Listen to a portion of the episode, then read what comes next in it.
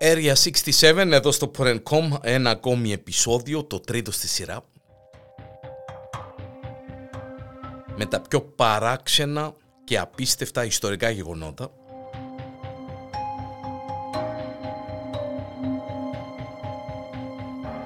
Αμερική του 19ου αιώνα και δεν ήταν μυστικό ότι η εφταξία, η κοινωνική θέση και η εμφάνιση πήγαιναν χέρι-χέρι υπήρχαν σας παρακαλώ νόμοι περί ασχήμιας που ήταν τόσο βάρβαροι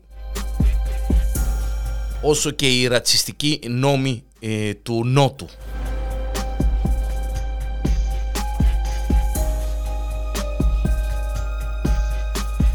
Όταν η αναπηρία και η άσχημη εμφάνιση ήταν λόγος για να πάρεις πρόστιμο στην Αμερική του 19ου αιώνα. Εδώ στο Area 67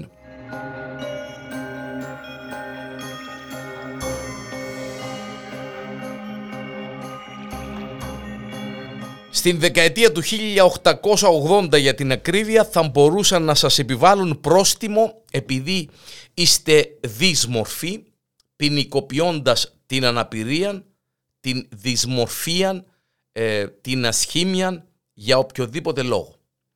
Διατάγματα σε όλες τις Ηνωμένες Πολιτείες δεν επέτρεπαν σε οποιονδήποτε ήταν άρρωστος, ακροτηριασμένος, ακροτηριασμένος ή με οποιονδήποτε τρόπο παραμορφωμένος ώστε να είναι αντιαισθητικό ή αειδιαστικό να εμφανίζεται σε δημόσιους χώρους. Για την ακρίβεια, σε κανένα πρόσωπο που είναι άρρωστο, ανάπηρο, ακροτηριασμένο ή με οποιονδήποτε τρόπο τόσο παραμορφωμένο ή άσχημο ώστε να δείχνει απεχθές ή ανάρμοστο δεν επιτρέπεται να κυκλοφορεί στους δρόμους ή σε δημόσιους χώρους της πόλης εκθέτοντας τον εαυτό του σε κοινή θέα δεν είναι σενάριο επιστημονικής φαντασίας, δεν είναι κάτι που το έχουμε βγάλει από το μυαλό μας. Είναι ένας νόμος ο οποίος υπήρξε σας παρακαλώ και μάλιστα ε, έμπαινε σε εφαρμογή αρκετά συχνά τότε το 1880 στις ε, Ηνωμένες Πολιτείες της Αμερικής. Αυτοί οι νόμοι άρχισαν να ισχύουν ακριβώς την στιγμή που ο πόλεμος χτύπησε το κατόφλιν της χώρας. Οι νόμοι δεν αφορούσαν φυσικά χαρακτηριστικά όπως ακμή ή μια μεγάλη μύτη, ήρθαν με αυστηρούς ορισμούς της ασχήμιας, αν μπορούμε να το πούμε έτσι, που άπτονται των κοινωνικών τάξεων και των οικονομικών καταστάσεων.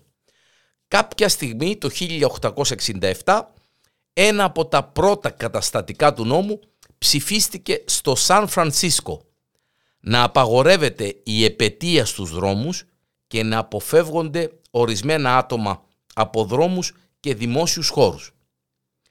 Οι δρόμοι λοιπόν εκαθαρίστηκαν μέσω αυτού του νόμου ώστε μια κυρία με ευαίσθητη υγεία όπως περιγραφόταν ή μπορούσε να περιγραφεί τότε, να μπορεί να περιφέρεται χωρίς φόβο από παραμορφωμένα τερατουργήματα κοινώς ανθρώπους που είχαν κάποια παραμόρφωση λόγω ασθένειας, κάποια πάθηση ή ακόμη και κάποια αναπηρία, παραδείγματος χάρη από ένα εργατικό ατύχημα ή εκ, ε, γενετής.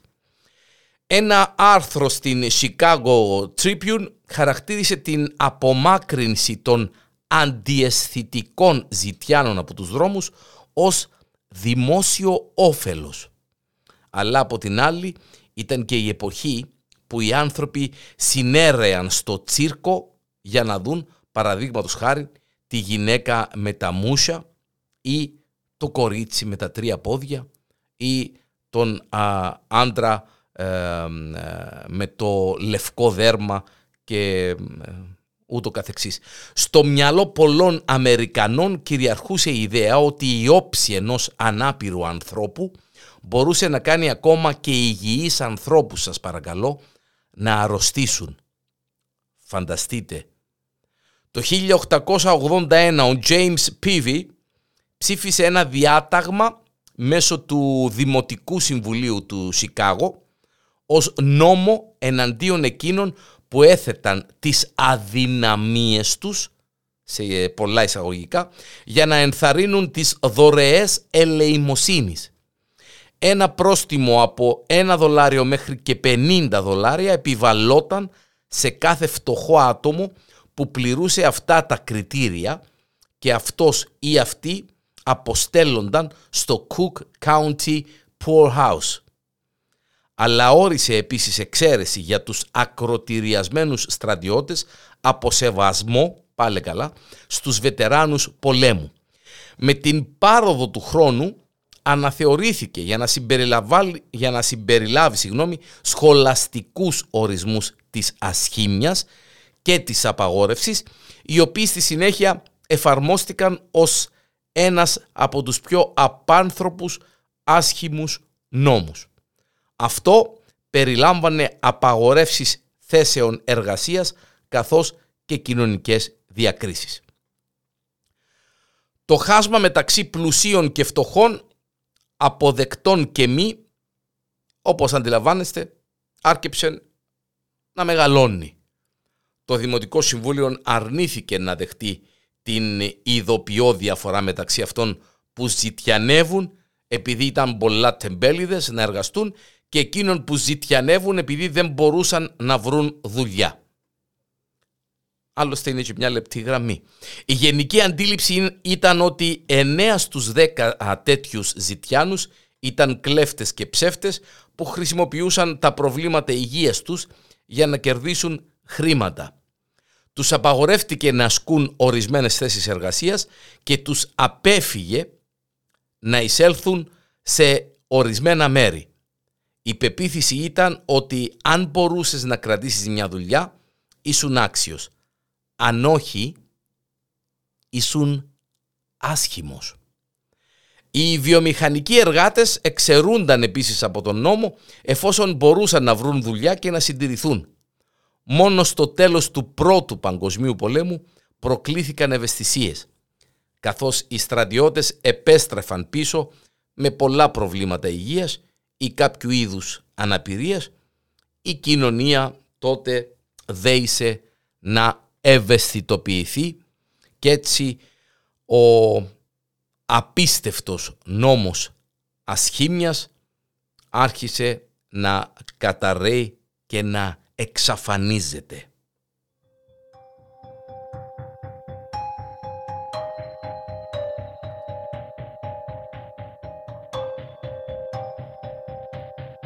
Όχι πολύ μακριά λοιπόν, δεκαετία του 1880, διατάγματα σε όλες τις Ηνωμένες Πολιτείες δεν επέτραπαν σε οποιονδήποτε ήταν άρρωστο, ακροτηριασμένο, ακροτηριασμένο ή με οποιονδήποτε τρόπο παραμορφωμένο να εμφανίζεται σε δημόσιους χώρους.